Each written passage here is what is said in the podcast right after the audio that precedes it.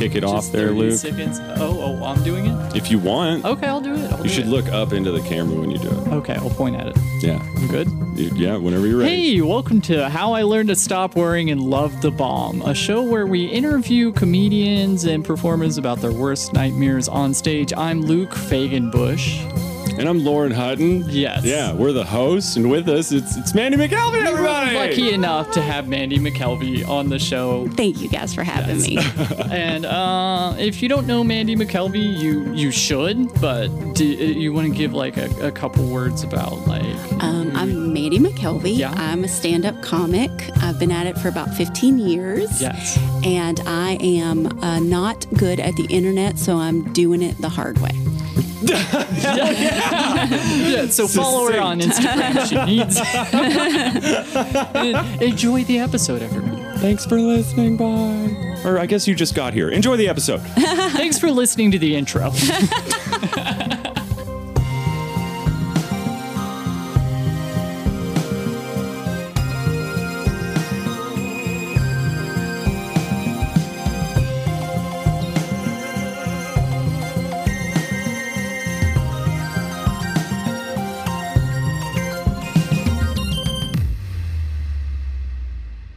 Yeah, Luke, what were you just saying? oh, oh, we are on the eve of your. Is it your headlining debut It at is. Go Bananas? It That's is. fantastic. Very. and about exciting. time. I'm so excited. I'm so excited. There is, uh, there is, there, there's a fun thing that's happening for me right now because you, you know how comedy has all these invisible levels Yeah. that only yes, that don't actually matter. that don't but- exist Yeah. that no one who is not a comic would give a shit about in a million years.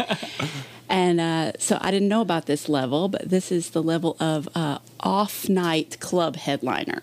That's a new that's the Thursdays and sub-stair that we're on. Sundays. yeah, right. Okay, I gotcha. Uh, I was, uh, I had reached the level of uh, bar headliner club feature Okay. and Right, that right. was a beautiful uh, place to be. I was very grateful. magical to time. be there. grateful to be there, and I have recently jumped up uh, one rung, which I did not know that rung existed. Yeah, it kind of feels like they add rungs when you're climbing up the ladder. Right, you, go just to find reach a for new something, one. and they're like, "Wait, wait, wait! You didn't touch that one down there. What are you doing?" Yes, yes, You are barbershop feature yes, bar room opener. yes, yes.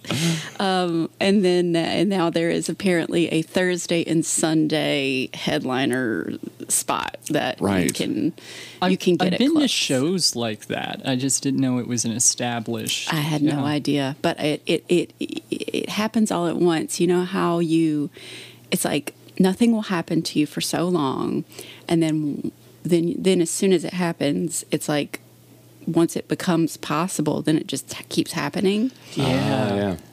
and uh, it's it's like that. So yeah, f- uh, the first one to take a chance on me was Helium. That's now, a good club. uh, because not that I don't, not that I don't count Planet of the Tapes. Planet of the Tapes is a wonderful, beautiful club in Louisville, but you know that is an independent club, so that's different than like a franchise club. Right, right. I had been allowed to headline some independent clubs, but which is, you know, f- incredible and and far f- far more comfortable for me. but you know that those are people who are you don't that's not a weird thing you have to fight for because those are people who know comedy, watch comedy, don't care if you're famous.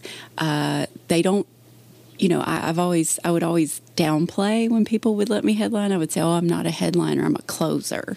You know, the headliner has a draw, but I, Okay. I have no draw. But I could headline the shit out of your, I can close the shit out of your show if you want me to Yeah. And uh, so I was doing some independent clubs. So, um, like the the in, the actual the independent in Detroit, uh, okay, yeah. the uh, the uh, the the drop. In Yeah. South I, Bend. I like those because there's like a refreshing lack of oh, TikTok stars Yes, there. yes, That's yes. pretty nice. small rooms. Usually they're not in a strip mall, Exactly. which is Yeah. pretty cool. Exactly, and and they're s- they're smalls, you know, so you're not, you know, they don't have this pressure to sell out a 300 seat Right. theater, and they they're also they have one of the reasons they're staying alive is because they built a following. Their audience trusts them. Like even though I don't know who this person is, Yeah. I trust your taste as a Right. club. Yeah. Right. And so, you know, the, the places like the Independent and the Drop were doing that. And then, like, playing the tapes came into Louisville and sort of es- established itself in that way. So, when playing the tapes, you know, let, you know, gave me tons of work, that just felt like obviously like they're an independent place Yeah. they're looking for quality they Yeah. don't need fame and numbers that was their whole mission when they opened was like you know it doesn't you you don't have to have a tv credit to be on our stage you, Precisely, you yeah. just need to be good at what you do Yeah. Uh, Bring the funny. totally. We'll, we have the audience Totally. already. Totally. Yeah. They would work off recommendations from good other good comics. Oh, that's legit. Yeah. Yeah. So they would, you know, if you say to them, please look at this tape of this person. This is a, I, I've seen them do X, Y, and Z. They'll look at it and they'll book them. And um, so you don't, it's not that feeling of just getting lost in the emails. Right, And, yeah. uh, but, you know, it's like a little 50 seat independent place.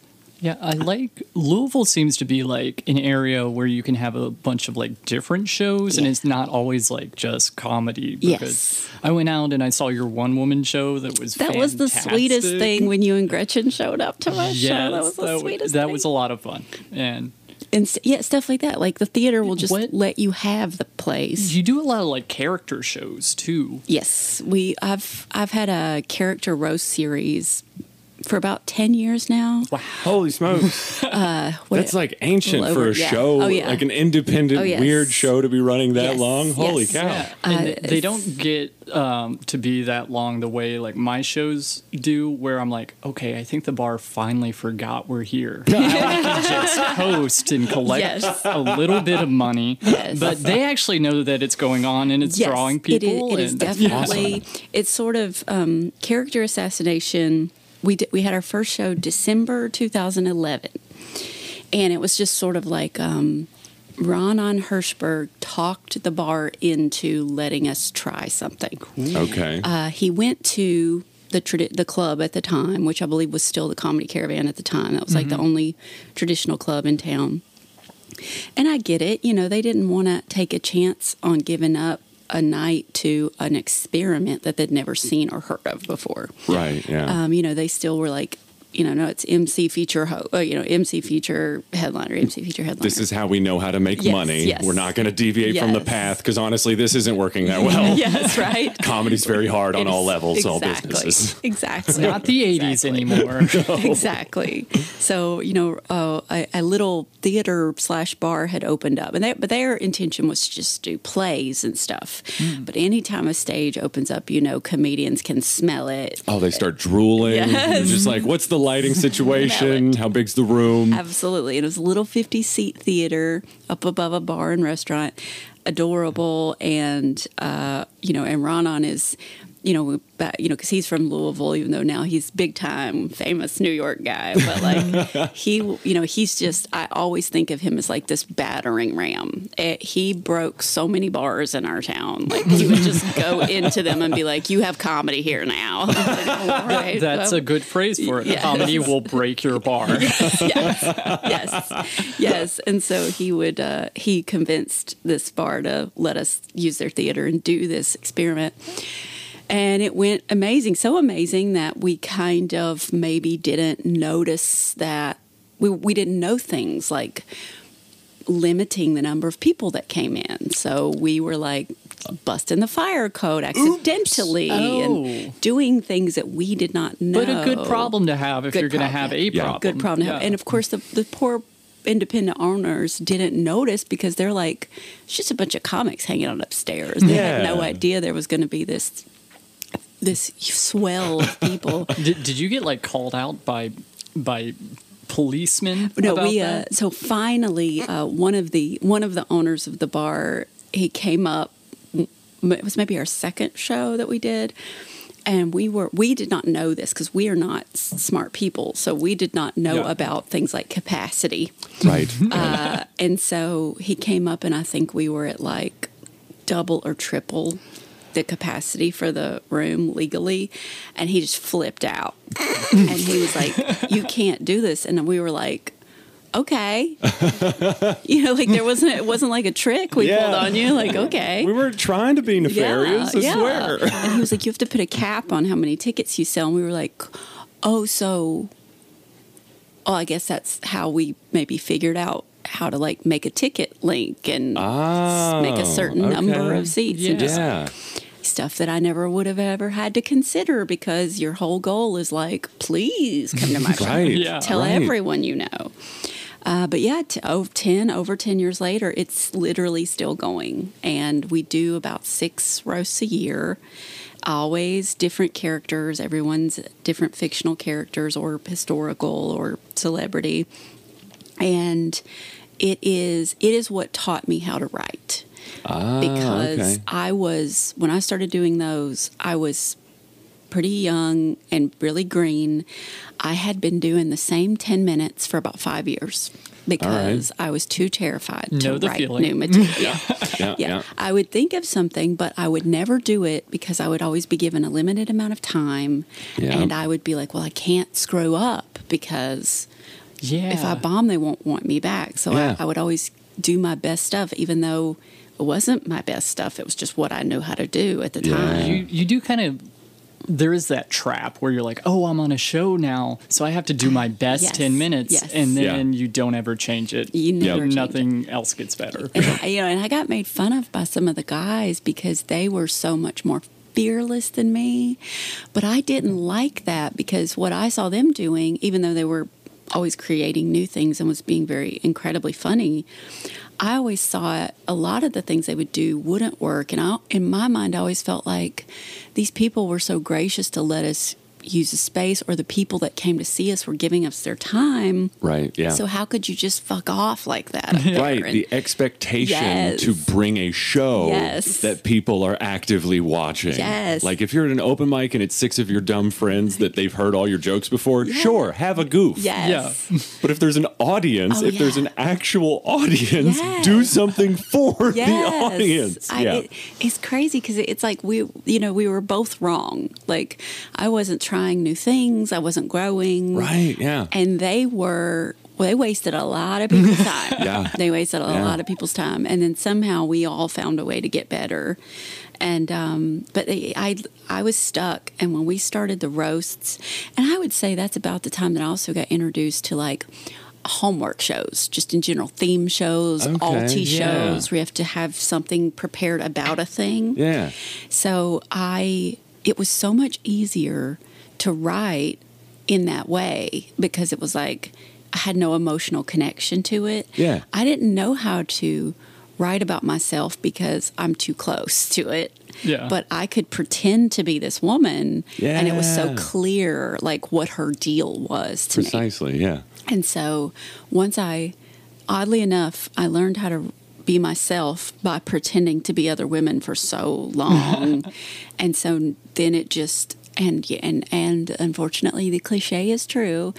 You, if, if you just get up enough times, it just starts meaning less. So Yeah. the nerves, you're just like, the stakes go down. Yeah. You're just like, I'll be up again tomorrow. Right. I'll be up again in 45 minutes. Like there's, it is weird with comedy how the the less you care, usually the better it gets. it gets. sucks, right? So Yeah. Well, that sucks. The lack of desperation. They feel it. They feel the the, relaxation. the more you want it, the less they want I to give know, it to you. right? Yeah. I it's hate almost that. all audiences are withholding. I do. I hate that. I do Just mom that. and dad out there. I know. I know. God, I hate that. Do you have like uh, a favorite character that's come out of that series, or one that you really enjoyed? I have so many things that m- were, were totally unexpected. I learned how to do accents from trying for two weeks to learn Amy Winehouse's Cockney accent. That's very oh. specific. Could not figure it out, and I was like, uh, my brain is broken from trying to do it. I couldn't, and then so I I had to learn like how to listen to people and mimic things and pick up things and you know I couldn't learn it from listening to her because for some reason when she would do it, it, it my brain would just be like that's just those sounds don't make sense to me Right, i learned how to so oddly enough i learned how to do her accent from listening to my fair lady where they would Okay. because eliza do you know it's so exaggerated in that Yeah. musical yeah.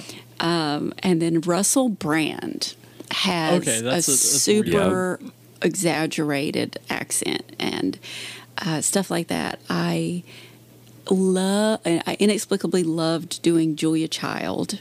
I have no idea why that ended up being the most. She, I think she's just such a badass, but no one knew. They were just like, she's a little lady who cooks. Like no one knew and then um, and then I inanimate objects. Uh, one of the best things I've ever done in my whole life, probably. I built a, uh, I built a, a Tetris costume, like a the, the the Z shape. I wanted to be the the least likable shape. Right, Okay. right. The one that everyone one- dreads when it drops. yes, yeah. yes. One specific Tetris. piece, Yes, I wanted the to game be the Z shape, and I want and I took on a Russian accent because you know that is a, a Russian game, and I didn't know that. Oh, you know, at the end, it's like the Taj Mahal. If you like win a Nope, set, never gotten like, that far. and it plays like this, like uh, you know, the, the kind of music that you would hear, like in in you know, like when you see any film scene in a, where they go to Russia and they want you to know you're in Russia. Yeah, yeah. It's that same type of music. Deep that they voice play. man chorus, sort of. Yeah. and so like You could do uh, that. I took a- yeah, if I heard it. yeah. so I just took on this perspective of this piece of a game that was the most unwanted piece of the game. And I wrote all of these jokes from the perspective of being the piece that nobody's happy to see. And I just got to do a dumb out, uh, a dumb accent, and I got to be in this four and a half feet wide green series of boxes that I built myself into. And you know, you you know, and I because the costume was so big, it's beautiful. It informed the character. It was so big, couldn't turn on stage, so I had to move side to side just like a Tetris piece. I could never That's perfect. turn or sit or do anything. I just I could only go to the mic sideways, scuttle sideways, and scuttle back sideways. And um, the easiest thing in the world to do for me before I can think of anything to write is if I learn the voice and I get the costume and the body, everything else happens. Right, Because yeah. if you have a weird accent, certain words are funnier when you say them Yeah. than Oh, when yeah. you. Oh, and yeah. like uh, I did Dory from Finding Nemo. And so I basically built myself into this fake aquarium where it looked like my head, my whole body was covered because I built like a faux dresser that the aquarium was sitting on. Ah, and my okay. head was the fish head. So my head is just up in this fake little aquarium that I built. And because I was in there and I couldn't use my body and I could only use my head, I had to write all of my jokes where I had to do all of my expressions from my neck and face and I could swivel, you know, inside the box. Oh, okay. Um, anytime I have where I'm in a complicated costume, it will completely inform all my jokes. Um, because I do love, I, I, I, I love physical comedy more than I th- even realized. okay. I think when I started comedy, you know, everybody's so serious about like you're going to be a cool person. You have to be cool. Right. Yeah. And it's so dumb. It's so dumb, right? and so all the uh, everybody that was like respected by comics was like these hardcore joke writers. Yeah. And you know, they can just stand in front of a microphone and just tell just deliver these bangers. And it's like, man, that would be beautiful to be able to do that. I am not that talented. Right. And also I adore people who are goofy on stage and you, you know use their body and use their face and are animated when they tell you things. Right. Yeah. And I, I think as soon as I started having to do characters, use my body and voice and face more, I was like, it. Then I was able to do it as myself because I was like, I, I, I couldn't figure out why I couldn't be myself on stage, and it's because I don't ever just stand still and monotone say a thing. Right. I over explain. I use my hands. I've always had a very expressive face. Yeah, you, I'm, were, uh, you were eating before the podcast. and you had to dance to do that. I did. I did. I, I told Luke I fucking love food so much. I have to dance when I eat. But yeah, I just like um, I was like, man, why am I not? it, like that's why I'm not myself on stage. I'm literally not being myself. Yeah. I'm trying to deliver jokes, and that's not. I'm not even a joke writer. When I talk to people, you know, because you know that you know that thing in comedy where they talk about like, you you know, joke structure, and you want to get out all the extra words, Yeah. and you just make everything as lean and tight as possible. That sounds amazing. I have never done that in my life. I've never done that in my life, and I'll never do it. I use the most amount of words. I will. I can insert unnecessary word sounds into anything. I am telling you, I could easily give somebody an explanation of something in three words, and I'll make it a forty-five minute story. and then I was like, man, why am I? But but that's why you know, I have the friends that I have, and I'm and I'm and I have the personality that I have because I over explain. Yeah. And then I was like, well, why? You know, I- why am I not? Why can't I be that way? If that's why people like me off stage, why would they not like me on stage for that? Yeah. And so I really realized that one of the reasons that I was frozen as a green comic was because I was taught to do everything that was the exact opposite of my natural personality. Right, because these are the guidelines. Yes. This is what everyone that is admired is doing. Yes. So this is the path you have to follow. Yes, Yeah, yeah. All that dumb shit. Oh yeah, because you know how they love to, um, and not to say that, that we haven't all seen this, but but it, it's not always true. You, you know how people say like somebody's like up there and they're they're all charisma, no jokes, or they're us, you know, or particularly I'll see girls get this criticism of you know being storytellers instead of joke writers. And they really use that to sort of like downplay people's ability. Mm. And you're like, okay, it's true when you've seen it and it goes poorly when you do see someone but it's not because of what they're doing it's because they're not as charismatic as they thought they were or they're not as good of a Right. storyteller as they thought they Yeah. were it's not because that stuff doesn't work because that stuff absolutely can be a huge part of why stuff is funny It- it's when course. it's not them and they're trying to be someone else. Yes, Yeah, yeah, yes. yeah. Um, and you know, I, people, the cool guys that I spend so much time with, they've always made fun of me for some of my comedic tastes. like, I will, every time one drops, I will watch a Kevin Hart special. And you know how Kevin Hart is like the, you know, he sells out these, you know, mm-hmm. Madison Square Garden. And so all these serious comics will act like he's like, you know, he's not a real comic or he's Yeah, he's the arena dog now. exactly. And He I probably think doesn't is- mind. that- exactly He probably got over that. Yeah, that. he cries into his money. but yeah, but I think that's crazy because if you watch him, he is the most entertaining, charismatic, Yeah. likable human. Uh, I don't hear any traditional jokes coming out of his mouth. I don't hear a bunch of setup and punchlines coming out of his mm-hmm. mouth. No. And I could care less. And and the million people watch him could care less. He can tell you something that isn't a joke. But because he's telling you with his whole heart and his whole body Yup. and everything in him, you are riveted. These people who hate on him cannot tell me that he is not the most magnetic personality. And he's got this hilarious, very specific voice. He is himself. He is not emulating anyone. And I'm just like, why would they hate that so much? And I think it might just be because they're boring.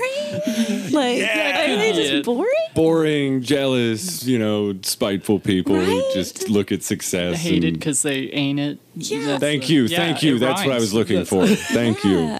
I had the most amazing experience once, and I think I had just started comedy. I had tickets back to back nights. Um, one night I watched Brian Regan, and on the next night I watched Kathleen Madigan. Oh, good Obviously, shows. right? Right? Both obvious heroes of stand up, right? And so the first night is like Brian Regan, who is clean, which is not my jam, but he makes it incredible for me to watch. He, everything was inflection, facial expression, body posture, personality. Yeah. Everything he did. I learned so much about just the way he uses every part of himself when he's up there. He's the goofiest human who ever lived. And it's so cool. The next night, I go watch Kathleen Madigan. She walks out on stage in front of the mic stand, never takes the mic out of the mic stand, stands there, hands at her side, and talks directly into that microphone without moving for 59 minutes and 50 seconds. And then she said good night and walked off the stage. And it was the best fucking show I'd ever seen in my life because, because she's such a good joke writer. Like, she's Right. such a good writer. Yeah. And it wasn't like boom, boom, boom either. It was all stories about her family and shit. Really? But it was, you know, and she's not goofy and she's not a big face girl and Right. she's not even, her hands weren't doing no more than just a mic level flip and flop. Yeah. And both of those shows were like the most entertaining, most life changing thing I've ever seen. Equal amounts of respect for both of them in every way. Would would die to be either one of them. Right. And yet I was like, so everyone's just been lying to me. Yeah, There's- one way or the other. One, there's absolutely no right way to do this. Yeah. People don't give a shit about your dr- joke structure. People give a shit if they feel connected to you Yeah. or if you say things that make them feel a certain way that they want to hear more of the things that you said. That's it. That's it. That's all it is. That's all any of it is. And unfortunately, or maybe fortunately, depending on who you are and where you're at financially, the the TikTok that's what's happening with the TikTok stars. They people feel connected to them. Yeah. So I just did Louisville Comedy Club last weekend for the first time. It's like a new Yeah. big huge venue Yeah. that's coming to downtown, part of a bigger franchise. Yeah. And uh, I got to work there for the first time, and um, it was there was a lot of people there, but it was like you know nowhere near full. And I said, you know, what are, what have you filled this place? And they said, yes, we have filled this place with three TikTok stars. And I said, and I said, that's amazing. And I said, um, you know, what was it like? And they said, it wasn't like anything. It, because it, it they didn't matter. It didn't matter. The audience didn't have an expectation for them to be hammering away for forty five minutes. Joke, joke, Right. joke. Yeah. The audience was in love with them, idolized them, wanted to come meet them, get a picture, feel connected because they've been commenting and they felt like they were friends with this person. Yeah. They said people were coming dressed up as the TikTok star that they were coming to see. And so they were they were getting what they wanted. There was no expectation of that person other than just for that person to continue talking to them, but to just be live when they did it. And there th- these people weren't you know, no one was walking away saying there wasn't one joke in that. Of course not. Right? They That's- were They didn't care. Yeah. they Maybe were- their opener. We talked to him last week.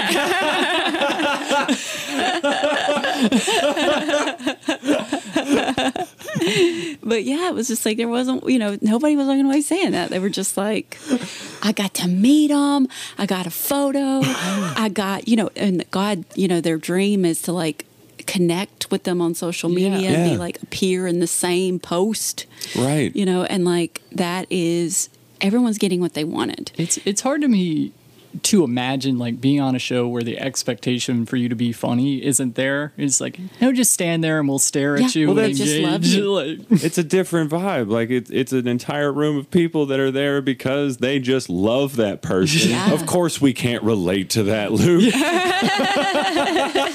Obviously, I think there is a room small enough where I can make that happen for me. a, a broom closet and a couple of folding chairs. Um, well, I, I love that Maria Bamford set where she's just talking to her mm-hmm. parents in the living room. Oh my gosh, it's, one of my so- favorite specials. it's and the so cookies perfect. Oh burn in the middle of it. That's oh part of it. God. Like, so good. Just so good. brilliant, just absolutely brilliant. I love weird things just for the sake of their own weirdness. Yes. And that's why, like, all of the weird shows that go on in Louisville, but like the Highlands of Louisville is just like a little pocket It of is. weird. It is. I used to Yeah. live down there, and I'm so sad I don't anymore. Because it's it's it's the only place that you can walk down a street and see just like someone barely making it by paycheck to paycheck, Yes. sweating every single night in the kitchen, spending most of their money on coping mechanisms they get from a dealer. Yes. And then on the other side of the street is a lawyer in a two million dollar house. Yes. Yes. They're both just happy as clams. It, it's, it, I love that area so much. I will say, I think the thing is starting to happen to it that Is happens it? everywhere, oh, where no. your your line cooks are getting priced out Yep. of it. They're having to commute in to serve It took the a lawyers. while. Yeah, it took. Uh, that's why I still love it there because even though the rent has gotten out of control, just a few miles away, it's still a very affordable city right. Yeah. but yeah, it, it, it has gotten to the point that the, the line cook is is bussing in from a different part of town. Oh, that makes me sad. It's Yeah. gotten there. Don't get me me wrong. sad. There you can find uh, shitty apartments only a mile or two away that you can Oh, thank God. but yeah, That's reassuring. You can't, you can't just live in the middle of the action anymore if you have a uh, a, a, a blue collar job Hmm. of any kind or well, saw- now I it passed. I saw one show at Kaiju, and it's still one of my like favorite moments in comedy anywhere, where it was like a space themed show. wait, wait. It's, it's kaiju. It's not Caillou. it's kaiju. Kaiju, like the oh, Japanese. Oh, wow! Been saying that wrong for years. Tight. We're learning. Caillou is a little bald boy. That's Right. I That's thought it was. I thought that was the thing. That's so he cute. is not destroying downtown Tokyo. love That's not his jam. I love the idea that every time you mention that bar, bar you pictured that little bald cartoon child in your head. Can't wait to go to Caillou, you guys. So it was a, sh- a show where everybody was doing like a space themed character. And then at one point in the show, they were bringing up the next person and they announced the name and walked off stage, empty stage. And then this girl busted out a, a paper mache rock and she had been there. For literally the whole show. the. Yes. She had been there for like 45 minutes and she was Perfect. sweating. That is so I think she did like two minutes that were kind of comprehensible because she wasn't getting a lot of oxygen. I, I also think it was a contest and she won just for that goof Oh, and amazing. deserved it. Like, One hundred that percent. stuff. That sounds like a Thunderdome. That, a Thunderdome. Kaiju was the host of Thunderdome, uh, and it was a monthly theme show. Uh, the winner of the last Thunderdome would pick the theme for the next month and host the show. that was it. And so everybody, you know, they would get like maybe six, eight people. You'd have to write within that theme, and then at the end, you know, it's by clapter is the meter for who wins and gets to host and pick the next theme. Super friendly competition because everybody who does the show loves each other. It's really weird. It's always different people and everybody enjoys each other's sets so much and can't wait to see what everybody's interpretation is. Right. Yeah. And it's how some of the best and brightest weirdos emerged because maybe they didn't feel comfortable doing stand up, but they were like, I know how to build myself into a rock and I think I got two minutes on it.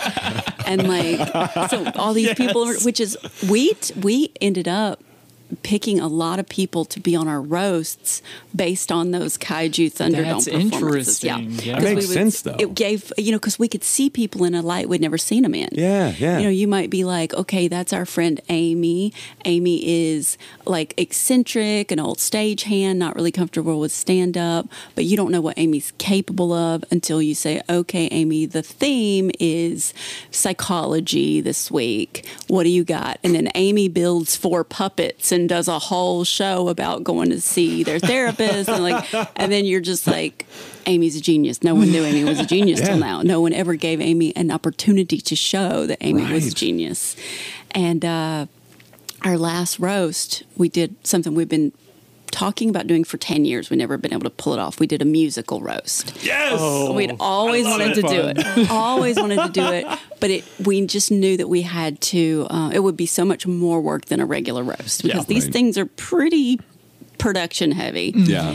And so we finally just were like, let's just fucking do it because we're never going to do it. Everybody, let's just set a date and just commit no matter what.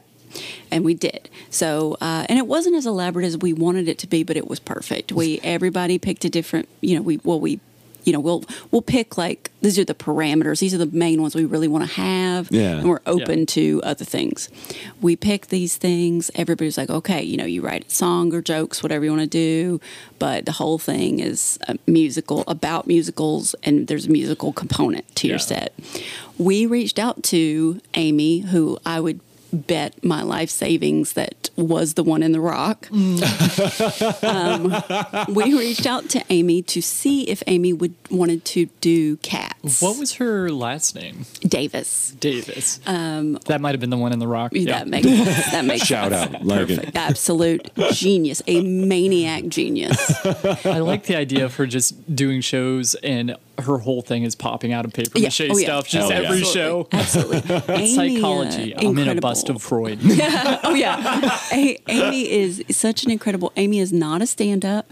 Amy is like a stage hand from way back, costumer, Gotcha. introverted, can barely hold a conversation. I literally went in, went to a show once and I saw Amy sitting on the floor behind a plant, just just chilling because it was more comfortable to be on the floor behind a plant than it was to be up on the Wishing couch. she had a paper mache right, rock. talking to everybody. so you know you've got to really find like ways to showcase that. You Yeah. don't Right. you don't tell Amy to change. You say, Amy, what can you do here? Right. How do we how do we give you a How do we platform use you for appropriate? this? Yes. And so we went to Amy because we thought, who would be like a weird ass cat who would just do something off the fucking wall? So we went to Amy and we're like, would you be interested in doing cats? And Amy said, absolutely not. I would love to be in the show on one condition, which is the funny. It was. It sounds really aggressive, but, it, but coming from Amy, we were all like, oh, oh, okay, Wait, wait, what? okay. She an Uh, idea. Right? What happened? Amy said, I will be in your show on one condition. I get to play a stagehand. I am not on stage. I get to come out for an interlude and leave.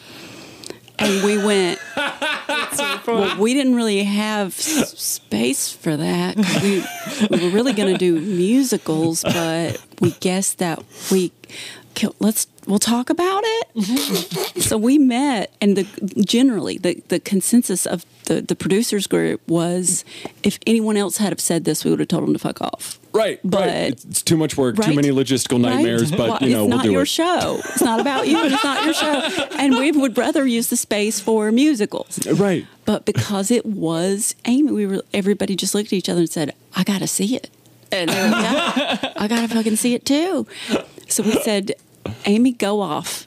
Uh, let us know if you need anything. Like we did not know what she was going to do. We just we found a spot for her to pop, or sorry, they them. We found a spot for them to pop in, and uh, they showed up in all black, dressed as a stagehand. Still did not know what was going to happen. Had, had given the sound guy their music cue, and about you know three two thirds of the way into the show. We're like, uh, you know, our we we can't do this without the help of our backstage crew, which isn't true. We have no backstage crew. Right, right. Uh, so uh, you know, here's a Amy. We just we just called him Amy. Uh, and we're like our our our, our stagehand Amy. Amy comes out. Music starts to play. Amy sings a song about being a person who is behind the scenes in theater because that is their whole life. And it is to this day, if I swear to God to you, if we put that on the internet, it would go viral. It was it was the most insane, beautiful, adorable, catchy. We didn't know she could do music. We didn't know they could do music. And uh, it sang this song. There was a moment where I even teared up during it.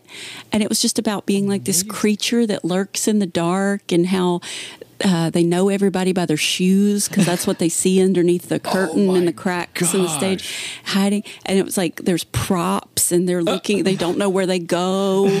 And there's a and there'd be like little parts where they, they talked about how they uh, one time during the song they said uh, they said, "I change your clothes," and like, and we were like, "Oh my god!" Like, literally, Amy helps people get dressed in the dark. You know, it talked it talked about being a noctur- a nocturnal creature who uh, was a freelance. So, so like, you know, I haven't, I haven't seen a doctor in years. You know, Oh my god. and it was the most beautiful thing I've ever seen, and it never got old. Once we did it four times, it never got old. Seriously. mean- I cannot. We got it on video. Cannot wait to chop it up and just not that we all weren't our best selves. We were. It was a great Yeah. show, but like that.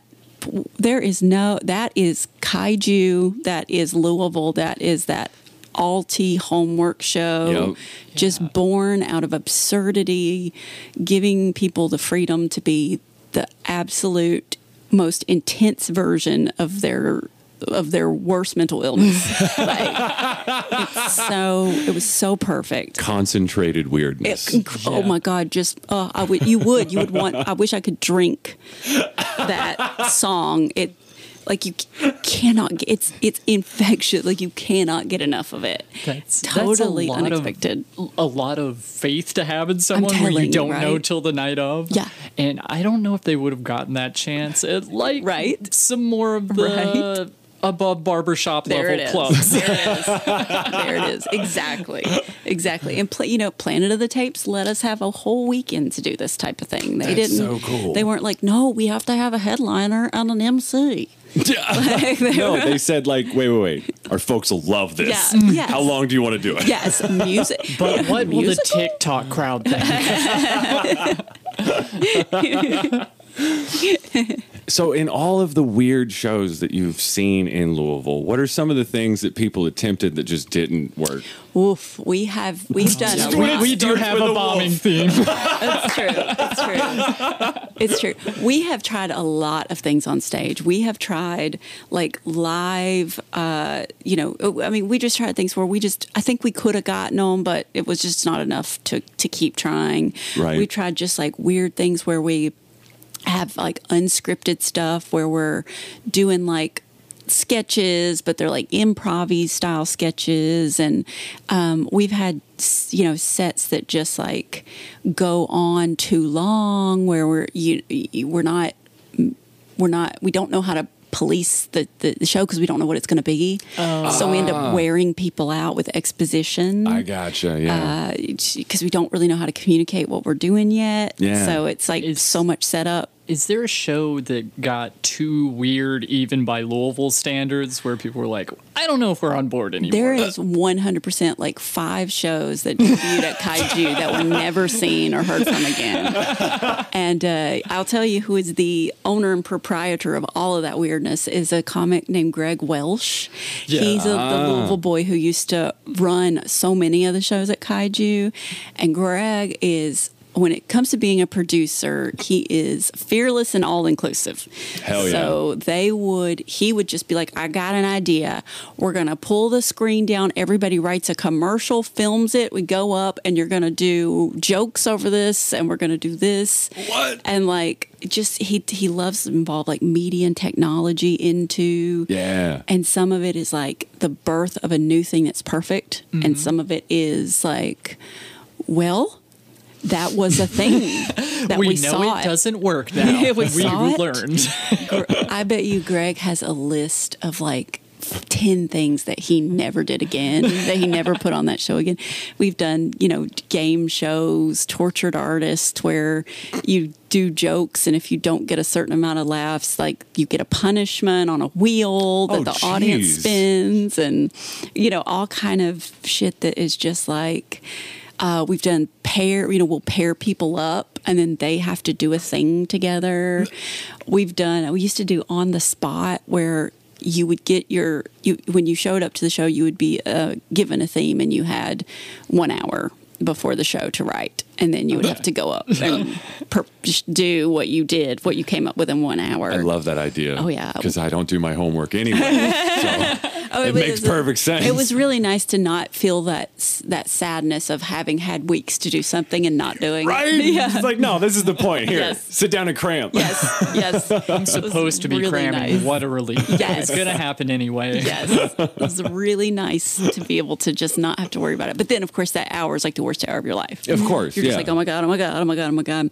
A lot of roast battles gone wrong, uh, really gone wrong because it would just be you would get a pairing of people who were not doing, who were just like roasting each other in a way that Not was good just faith. sad. Yeah. Yeah. It- it was just a sad. It was like a sadness contest.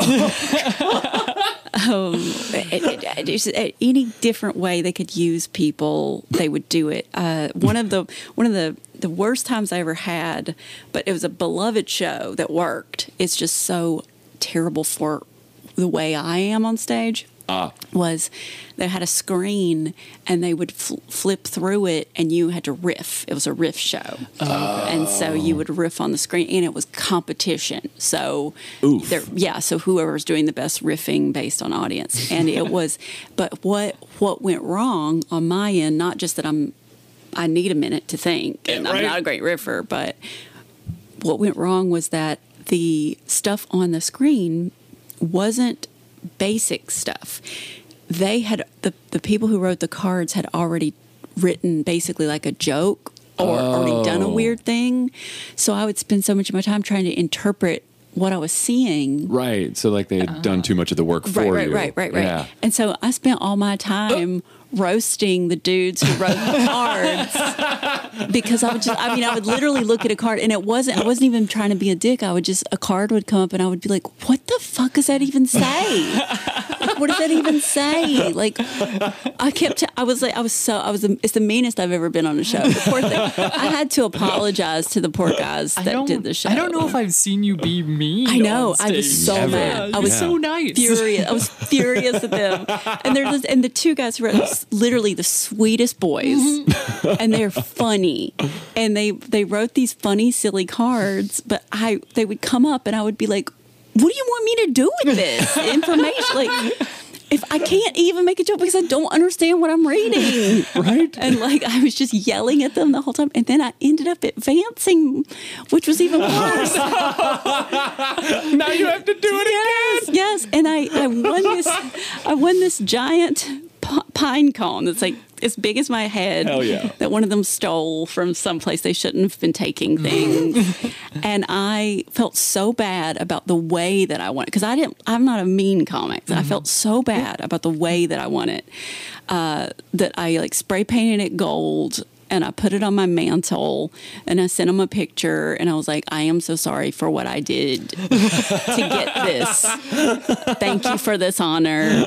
Uh, you do not have to have me back on your show. Thank you very much. I don't. I, don't think there's ever been like a nicer roast. I'm so. I don't think Greg Giraldo is. That's a list of people he needs to send Hallmark cards out to. Right, right. Not even a thought. Not even a thought in that detail. was so sorry because you know you get in the when you're up there and you're in the moment Yeah, you're yeah. just you're like a different version of yourself in a way because you're just your adrenaline's pumping and everybody's looking Oh, at you yeah. but then when you get off stage you're like oh my god that's my friend Yep. oh no Yep.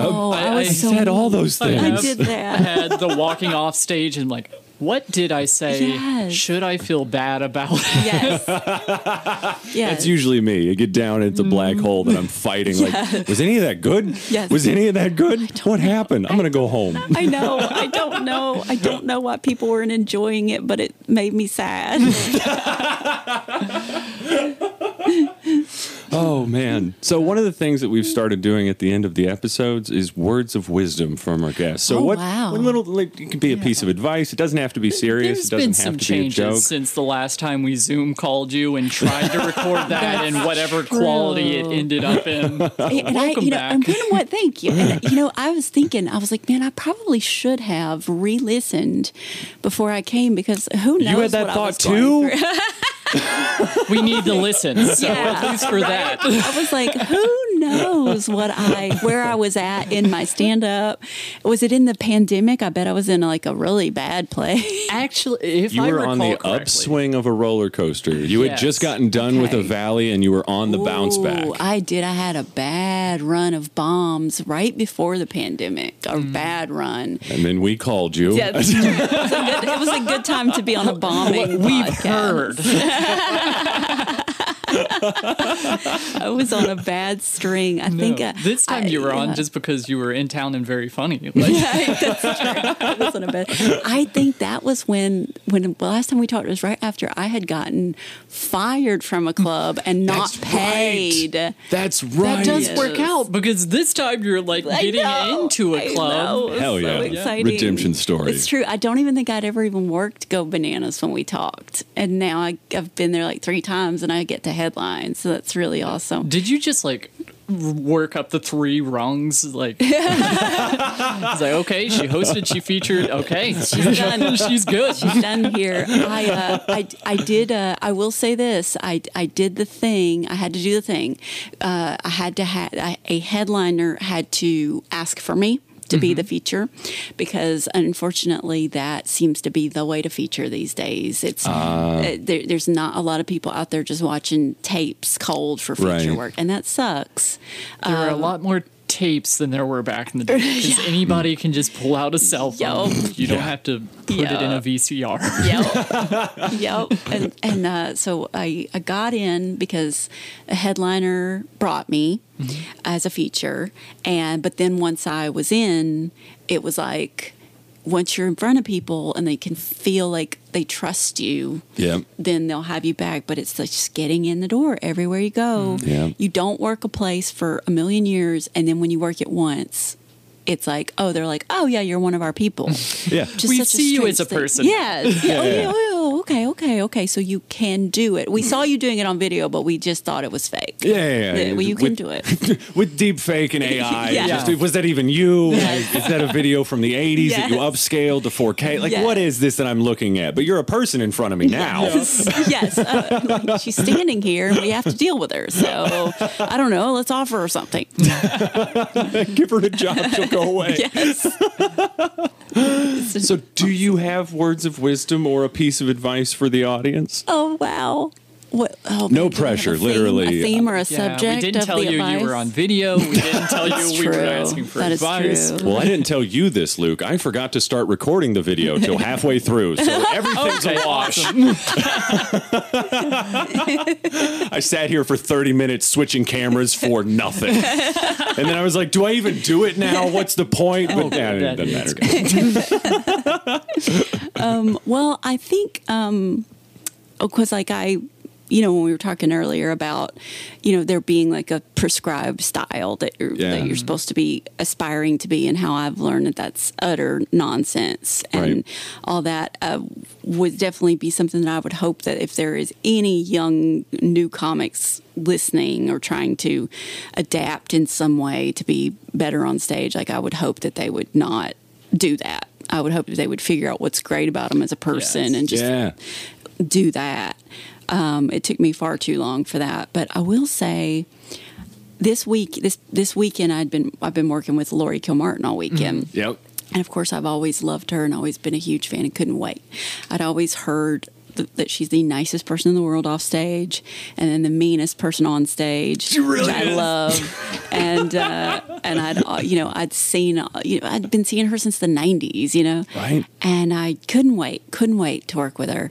Um, I got, you know, and I, I get like f- stage fright talking to people that I admire so much. So God, you know, I'm just in my head the whole time, like I'm. I sound weird. I sound weird. I sound weird. Oh, st- just stop talking. Ask her about herself. Stop talking. Shift the focus away from me. Shift the focus away from me. right, right. and uh, you know, I, I like lose. I like start being real serious. I'm just like, oh, and then this happened, and then and like I don't, I don't know what happened, but Your whole first, your personality just flattens it, out. gone- it was Same flat. thing Yeah, happens exactly. to me. Flat. I Yeah. went flat. She's like, I'd be like, I can't believe that girl came alive like that on stage. she nearly put my ass to sleep the whole weekend talking to me in the green room. Yeah. Um, so I'm, I'm so glad she got to see me on stage, or else she would have been like, get out of my way. But I, I will say this: I seeing her live for five shows, seeing her in, I think being in the room is so important. Uh, I think that's another reason I, I don't do, I don't know how, or I don't do well on video because you lose so much energy Yeah. seeing her in that room commanding these people. I mean, there were Yeah. some rowdy drunks, spar, you know, sprinkled about Yeah. throughout the weekend.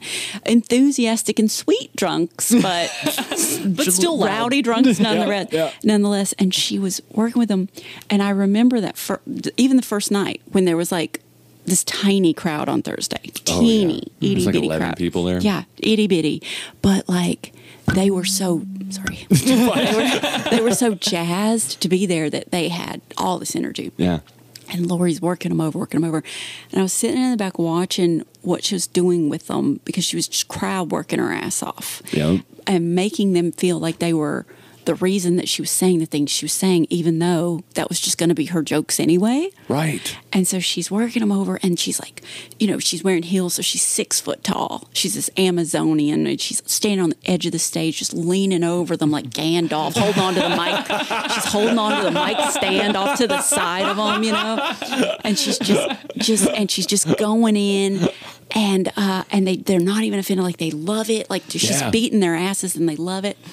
And she's doing incredibly controversial jokes. By the way, Yeah. she did 15 straight minutes on abortion. Yep. And like then she went into another probably 10 on her mom dying of COVID and why that's funny. Yep. And I'm screaming, right? And then like so after about 20 minutes in, I felt myself tearing up. Like a little kid who wanted to do stand up who who hadn't done it and was like meeting a hero. And I felt myself tearing up. And then and and when I when it, she came off stage and when it was all over and I was in the car, I was like this is the thing. You know how there is always this shit on the internet, these abstract things like you can do anything, you can be anything, you're no limits, you have to be determined, da da da, you're a prisoner of your own mind. Shit. Yeah. But that's an abstract and it means nothing because you cannot, most of us are not creative enough. You cannot imagine a different life for yourself until you can fucking see it Yeah. like you you have to see it that that's no joke about representation I, I can't see a great amazing male comic doing something because I'm not a great amazing male comic. I had to see a middle-aged white woman who was nice off stage and mean on stage Yeah. doing what I do to be like how the hell is she getting away with this? And then watching her and then being like really honestly in that moment I was like it was so sad. It was so funny and silly and cheesy. I was like, I can do anything. I can fucking do anything. It- Hell yeah. Because you know how you you only do what you've learned to do and what you've learned to be good at. Yeah. Why would you not? If you've learned to be good at something, do that thing. Yeah. You know, and so I do what I know how to do, what I know how to make work. But I do it so much that you forget that there's other things to do that you could also be doing. And I saw her, there's so many things I don't say because I'm just like, why even get involved in that level of adversarial uh, content with the audience? Like, Right. I have a lot of thoughts on certain things that I'm just like, I don't even want to deal with y'all. I don't want to deal with your opinions, so I'm not even going to write jokes about that. But like watching her, I was like, I can say anything I want. I just have to figure out how to say it. Yeah. I can I can be I could I could don't you know this is the best I've ever been at stand up. And yet watching her I realized to tomorrow I could dump my whole act and start over and be anything I fucking want to be. Like I'm not a certain thing. You can just do it. If there's you want to say something, you want to do something, you want to dress on stage a certain way, you want to have a certain style, just do whatever you want. There's no nothing that is not available to you if you are willing to to make it work. You have to figure out a way to make it work. You have to outsmart all the obstacles that will stop you from doing it. But there's nothing that's not available to you. That, that woman's been doing stand up 32 years. Yeah. That's what 32 years, that's what starting in the 90s looks like. Yeah. And I was like, I've only been doing it 15 years. I can fucking, I'm, I'm just getting, st- I'm a baby. Right? I mean, I, most days I feel like an old lady who's like, um, in my day, they made me, they told me not to wear so much lipstick. it, it is really refreshing to hear that you feel like you are a baby at stand up when I'm like, oh, I'm five years in and I feel that It'll like, do that oh, look to at that you. open micer just starting It'll out. I'm an old man. Absolutely. nope. Absolutely. It'll do that to you. It'll make you feel, it wears you down. Yeah. That type of constant humiliation wears you down. You know? So like you, you, you, you do feel so much older than you are. Mm-hmm. And you, when in stand up, I mean, those, you know, those stand up years accumulate harder Yep. than certain kinds of years might accumulate. But watching Laurie, I was like, I, I haven't even begun to be the person that I'm going to be on I have not Right? yet begun to debase started. myself. Yeah, yes, yes. I can be humiliated so many more ways than I ever imagined. Oh, the bombs I will have. That is beautiful. That, but that was my, that was my big thing. So, you know, I was like, I'm not old. I have nothing but time. Yeah. You can be funny till the day you die. I have nothing Yes. but time. I have nowhere to go but up. I can I the the things that I'm doing right now that are my favorite things on earth, I won't even recognize them in a few years. Amazing. I won't even remember them. And I was like, that's like the most refreshing, energizing thing that's happened to me in forever. Just seeing somebody who looks like me to me. And then Right. just being Yeah. like, it's fucking A. Anything, anything is possible. Record an album and burn your material. Like, Yeah. do whatever you want to do. Nothing is sacred. You can do anything. And like, I know that sounds so cheesy, but I felt the same way when I read it on Instagram. That's how you know it's real. Right? That's how you know it's real. right. The dopamine's the same.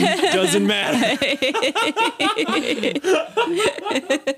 that's probably like I don't want to. I don't want to speak ill of anyone that's been on the show Best before. words Best of words of wisdom, wisdom? yeah, hands down. so. You had like a philosophical, like psychedelic journey with Laurie Kilmartin's material this weekend. It's amazing. I, I teared up like three times this weekend watching I've her. heard Yeah. nothing but great things about that There's show. nothing to say I, but great wish we things. could time travel and release this before the show. I know. Right? I know. But I Get wish some I more could have people on. Thursday night. I know. I know. Right.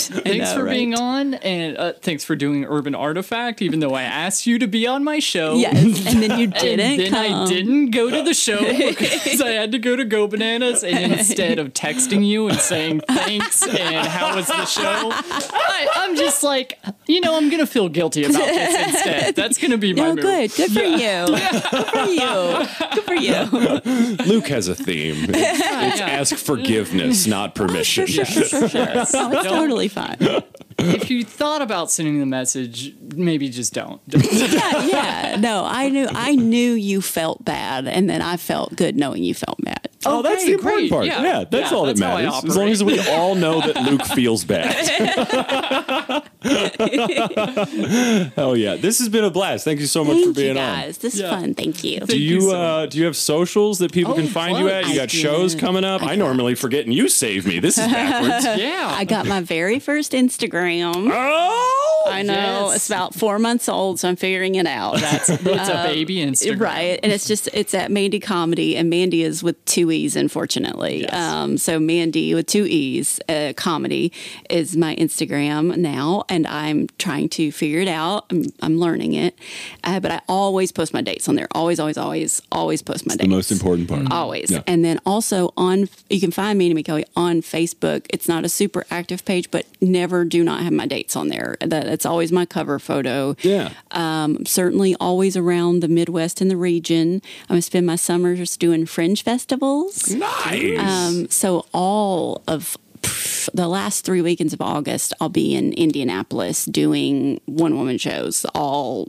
like all of August. So if Yeah. if, if you're Please go near see the there, one-woman shows. Yeah, my it, I, It's and I'm uh. I'm going. I'm doing. I'm taking my left boob to Kansas City Fringe, but for Indianapolis. That's the name of the one. The, yeah, that's my the name of the show, boob. right? Yeah, yeah, I'm taking just no. I, don't just put my said it yet. I took my tit off and put it on a plane and flew it If to you Kansas want to City. see my left boob, That's fair. That's fair.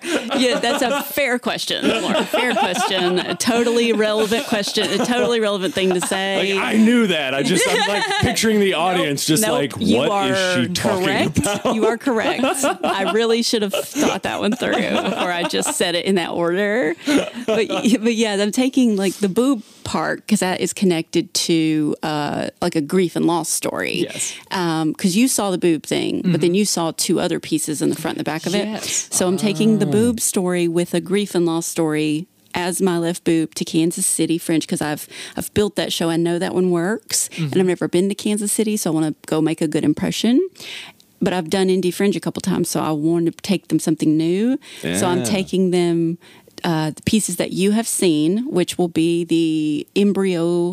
Uh, my friend offered me her frozen embryo, and my abortion story, which I did not know was going to be so relevant when I started doing the show in Right. in Thank January. God, right? I did not know it was going to be so relevant when I wrote it. Um, and it's hard. It's hard to make funny, and it's not all funny, which is what makes it a friend show. It's Right. very theatrical. Yeah. Um, So I'm I'm smushing those two pieces. I'm calling it X's and embryos, and I'm going to take name. those. I'm going to take those to uh, Indy and see if I can make an hour work. I'm going to try to make that funnier, which is a hard sell uh, to open with 25 minutes of just straight cum jokes, which is you know you know that's how it's open. It's just 25 minutes of just cum straight cum jokes, and then 25 minutes of like the sad abortion story.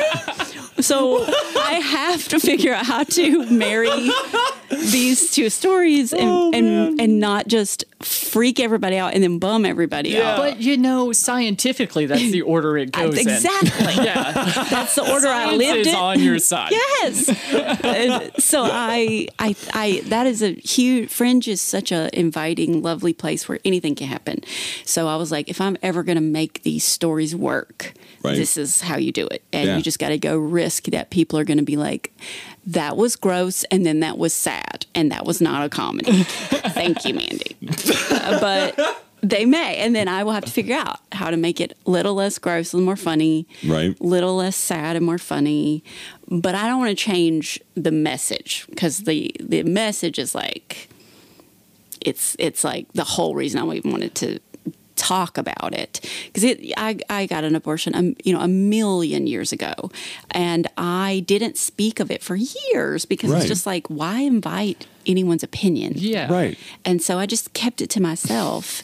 And I recently started talking about it. I don't know why. I think when you're in your 40s, you just are like, it almost is gratifying to have people not like you because you're like, oh, I needed to clear up some of my Right. he- people speaking to me. I needed to clear out the, you know, getting a lot of weird messages from fans right. sometimes. So Too many like, voices. yeah. Let's do something that'll Silence. split It the is. room. It is exactly. It's like you, sometimes when you- when you're in your 40s, you sort of want to clear out the clutter. Yeah. Yeah. We'll So I keep was the cool like, fans. If yeah. they're all right with this, Exactly. they're right or Right. die. Exactly, and uh, and it, it's in no way a pro-abortion story. It's just a story. Yeah. And it's a story about a thing that happened, and you can be pro life as long as you're like me, in that you don't give a fuck what another person is doing. Right. Um, but if you give a fuck what I did and it matters to you, then you you will be upset because unlike a lot of these stories that I'm hearing online since the Roe versus Wade reversal,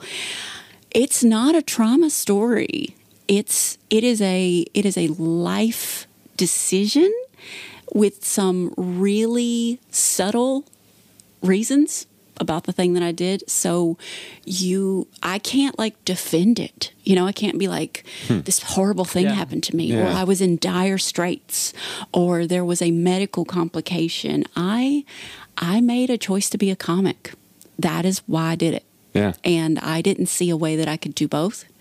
And so when I talk about all the, the reasons behind that, I, it, it's just, it's not even a defense. I don't have one. It's just what I did. So, and I always wanted to hear more stories like that. I was tired of hearing that you had to have the worst thing on earth happen to you to justify Yeah. it. Right. I just just did it because it was a choice that I had and it changed the trajectory of my life forever. Yeah. And I felt appropriately guilty about it, but feel very glad that I did it. And so I just don't I just want there to be I want there to be no shame. I don't want you to feel like you have to go online and be like, I was molested by my uncle. Like that's Right. so that doesn't normalize Right, anything. right. It keeps it in the extreme when all the stories are extreme. Right. Yeah. I wanted the I love the story because the story was this. It it wasn't the worst thing that ever happened to me. It wasn't the best thing that ever happened to me. It was just the best I could do at the time. Yeah. Mm-hmm. And I think I did the right thing. And I think that's most people. Right. So that's extra important. Right. Where there all, all these girls out there who have had that story Yeah. are Right. like, well, where am I in all of this? Yes. It wasn't like a trauma event. It Yes. wasn't. Yeah. Yes, and uh, you know, and there there was a. I thought the event itself of going to get one would be traumatizing, and I think I was a little surprised at how not traumatizing the whole day was. Yeah. Yeah. and and and how uh, how it, uh, it I felt guilty because I it wasn't tra- traumatic. You know, like I felt guilty. that's interesting. I thought it would be Yeah. like this, like you would go and you would just be like, oh, and you would have to do, and you'd sign a paper and be a thing, and then you'd feel this sense of like loss, and everything about you would change, and it Right. you in like you know uh, they it, it just none of that, and it was just like every you're very removed from it when you're there, and you Yeah. don't experience this huge like change in yourself, so you're just like, is it? It's done. Uh, I can go. Yeah, Uh, uh, think You feel like ice cream? yeah, yeah, yeah, yeah, yeah. It- it's so crazy that, that you're just like, thank you for your service. Okay, I don't, I don't know what to. You had a good day. Have a great day. really Like- good abortion. Good job, you guys. Good job. You. Um. So it, it was so odd that I that it, that I thought I would be traumatized by the event and I wasn't. Yeah. Where all the trauma ended up was the feeling that I couldn't say anything, or half the people I knew would hate me or judge Right, me. right. Inviting those opinions, Yes. like having to hide something that you made a choice for yourself about. Yes. Like, yeah, that's insane. And in staying quiet for five or 10 years, I think I robbed a lot of other women of the chance to feel normal too, because they probably were like, it was fine. And then they didn't want to tell anybody. Or maybe they didn't do it because they didn't have a good enough excuse. Right, right. Right. Um, and I just, I didn't tell like my closest friends. I just, secrets, secret. Women live in secrets about their body all day, which is the, when it opens with the embryo story, that was all about secrets. She, she offered me the embryo because she didn't know that I didn't want a child and that I'd already done that. Yeah. Uh, the boob story is all about like surgery and body dysmorphia and la- and like a genetic disorder in it, and it's all secrets. All, women's bodies are just like secret, secret, secret, secrets. Everything about us is secret, secret. Shame, shame, shame, shame, shame. Right, right. And so that whole show is just like. Man, I probably should tell some people this shit. And then it's like, wow, I can't believe I went my whole life never telling people all this shit Right. Uh, and I cannot tell you the the number of messages I have received from women who either had a had an abortion, had a fertility treatment, been unable to conceive, or my favorite. Uh, had to have breast surgeries or mastectomies from cancer and like all the complications Yeah. All the body secrets are coming out. And the best one I got, one woman, her, she has a 16 year old daughter who is about to have to have a breast reduction surgery.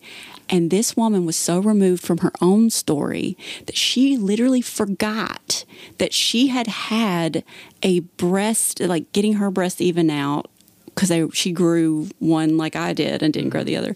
When she was young, put it in that place in her mind because you don't talk about it Oh my God. lived on for another 20, 30 years, got married. Her husband didn't know. Oh, and now she has a 16 year old daughter who's about to get a breast reduction surgery, and she literally f- forgot to tell her daughter, "I've been through this too. Let me help you with cow. this." Because like our breast, we'll just lock shit down. Oh, for sure. We'll just lock it up. for Yes. sure. Oh, that's an inconvenient Right, thing. right. Nah, we'll Yeah. put that out of the way. lock it down. and she said when she she and her husband came to the show, saw it then in the car on the way home, she was like, "Hey, I never told you this. I forgot. I wasn't hiding it. I forgot." She told him, and then she was like. And in the sto- so much of the story, I'm like 15 years old in the story, so mm-hmm. so much of it. So then she was able to like go and be like, I really got to help my daughter through this. Like Right. her teenage brain is interpreting this entirely differently than I am interpreting this. Like, and her mom is just like a medical thing, but for daughter, it's your whole identity. It's high Yeah, school. it's exactly. everything. And so she was able to go and talk to her daughter, and I was like, "Well, I think I can fucking hang it up now. Like, I think." Mission accomplished. I did it. I did it. I talked about my body, and then like a family talked. And I was Yeah. like, well, fuck. I guess I'm. I guess I'm good. I guess I'm done. Like, thanks, you guys. It was great. Yeah, go see Mandy's show. It will fix your life.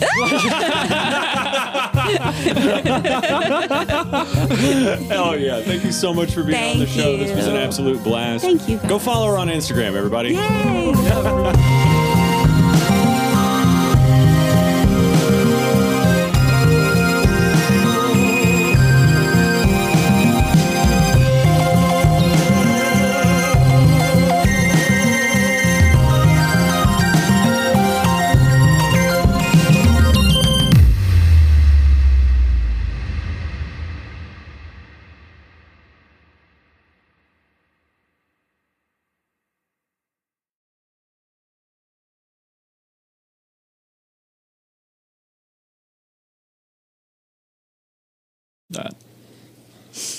For what? lobster bites, the Long John Silver. I had no idea this was something they would take away. How would Right? Why would it n- ever not be on the menu? I would pay forty five dollars for that. I still haven't had them, and you still have not sold me on them yet. Like, Well, you said you weren't a fan of lobster. no, so I just I don't. I'm not a fan of things I'm- that taste like rubber. afraid. Yeah, see, like right there. I'm afraid that your opinion of them will affect me, so I don't want to bring them in if you're not going to appreciate them. Have you had them? Yeah, I But you already like them, so I how's kept my them opinion? alive. Like I'm, I think I'm the sole reason they keep bringing them back. They're like, we see a real big spike in the northern Kentucky, Cincinnati area whenever I hate when places do away with food that I like. It's mm-hmm. the most inconvenient thing. seasonal food. Can I get a? No, you can't because we don't sell that anymore. well, then why are you open? This is why I come here.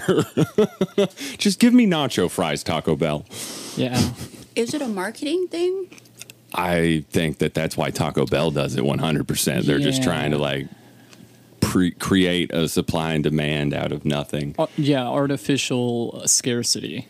I don't like artificial things. When they come in town, I do buy like five of them at a time because I know they're going away. That's exactly what they do. They hoard potatoes in a warehouse and they wait for folks to get real, real hungry for that cheese sauce. They're like, yeah, okay, the time is nigh. Release the nacho fries. Oh, Wait, what were you talking about? they use still talking about potatoes in the nacho pies. fries. Uh, they haven't left my brain. since. Yeah, the nacho fries. They're they're literally potatoes. They're just seasoned That would be like the fried nachos. Yeah. Have you not had those either? no, I don't think so. Just nacho, everything else from Taco Bell. As friends, you two really need to get on the same page about eating. yeah. No, I, I don't think You being need to go eat together. being We on never the same see page other isn't what we eat. do. We- you need to go eat together. not even the same book. I feel like you two have never shared a meal. Um, we've shared meals, just usually in separate rooms at the same time. Yeah, That's usually we- our vibe. I think it's just pizza. That's the one thing we'll split. Can you even call that a meal though? It's just like a the the highest level snack that you can fill up Yeah, on. I think you could just put a pizza out and anyone would eat. Okay, so on the snack to dinner spectrum, that's the dividing line. Pizza's on the, the snack side. Yeah, exactly. Mm-hmm. Is a hot dog a sandwich? I want to say no. Are you sure? Because you seemed. just as far as portability goes and but how is a hot dog more or less portable than a sandwich? I think it's more likely to slip out. Really? It depends on your sandwich. If You're you have like an overstuffed, You don't know how to assemble a hot dog if you're worrying about it slipping out. you know, we're on the eve of your first headlining Boom! Let's get into it. All right. show at Go Bananas. Should I scoot closer to the mic? Uh, let me scoot it closer Bring to it. you, actually.